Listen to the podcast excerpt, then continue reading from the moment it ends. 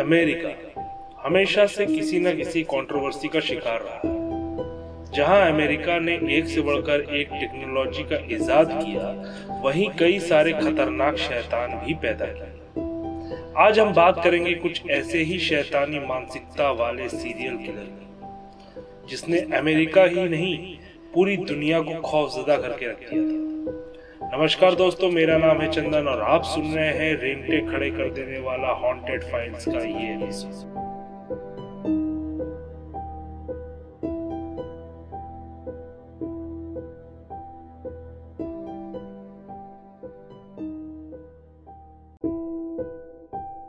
सोलह मई सन 1861 को अमेरिका के एक समृद्ध परिवार में एक लड़के का जन्म हुआ।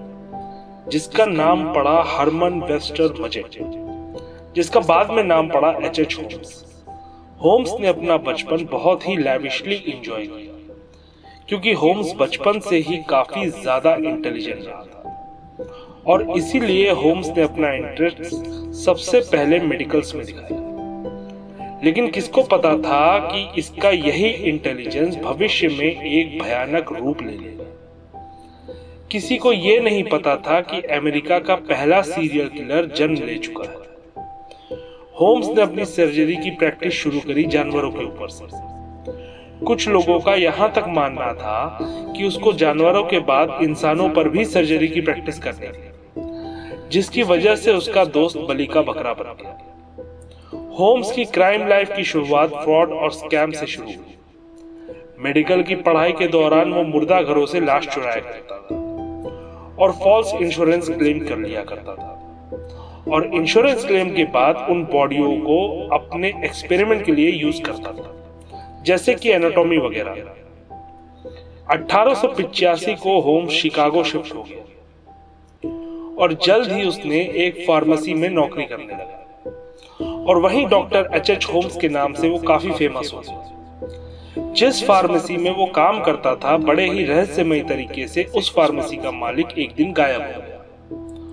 और उसी फार्मेसी का मालिक होम्स बन गया। बाद में खबर निकल के आई कि होम्स ने फार्मेसी के ओरिजिनल मालिक को मार दिया। लेकिन कोई प्रूफ ना होने की वजह से ये इल्ज़ाम कभी साबित ही नहीं हो पाया। कुछ दिनों बाद होम्स ने एक तीन माले की बिल्डिंग बनाई। जिसका कंस्ट्रक्शन बड़ा ही अजीब सा था। लोग उस बिल्डिंग को हॉरर हाउस के नाम से बुलाने लगे। सबसे ऊपर के माले में उसके रहने की जगह थी, जहाँ उसके रूम के अलावा और भी कई सारे छोटे छोटे रूम्स बने हुए थे, जहाँ पर वो लोगों को मारता था टॉर्चर करता था। उन्हीं छोटे छोटे कमरों से होते हुए कई सारे ट्रैप डोर थे। और तिरपाल को इस तरीके से सेट किया जाता था, जिससे कि मरने के बाद लाशों को या फिर लाशों के टुकड़ों को तिरपाल पर स्लाइड करवा के बेसमेंट तक आसानी से पहुँचा सके। बेसमेंट में एक इंसिनरेटर लगा हुआ था, जहाँ पर वो सारी लाशों को जलाकर डिस्पोज ऑफ़ कर दिया करता था। अठारह में होम्स ने अपने घर को होटल में तब्दील कर लिया था, ताकि लोग अपने आप उस होटल में चेक इन किया करते अब होम्स का काम बहुत आसान हो गया था, क्योंकि लोग खुद ब खुद होटल में रहने के लिए आते थे।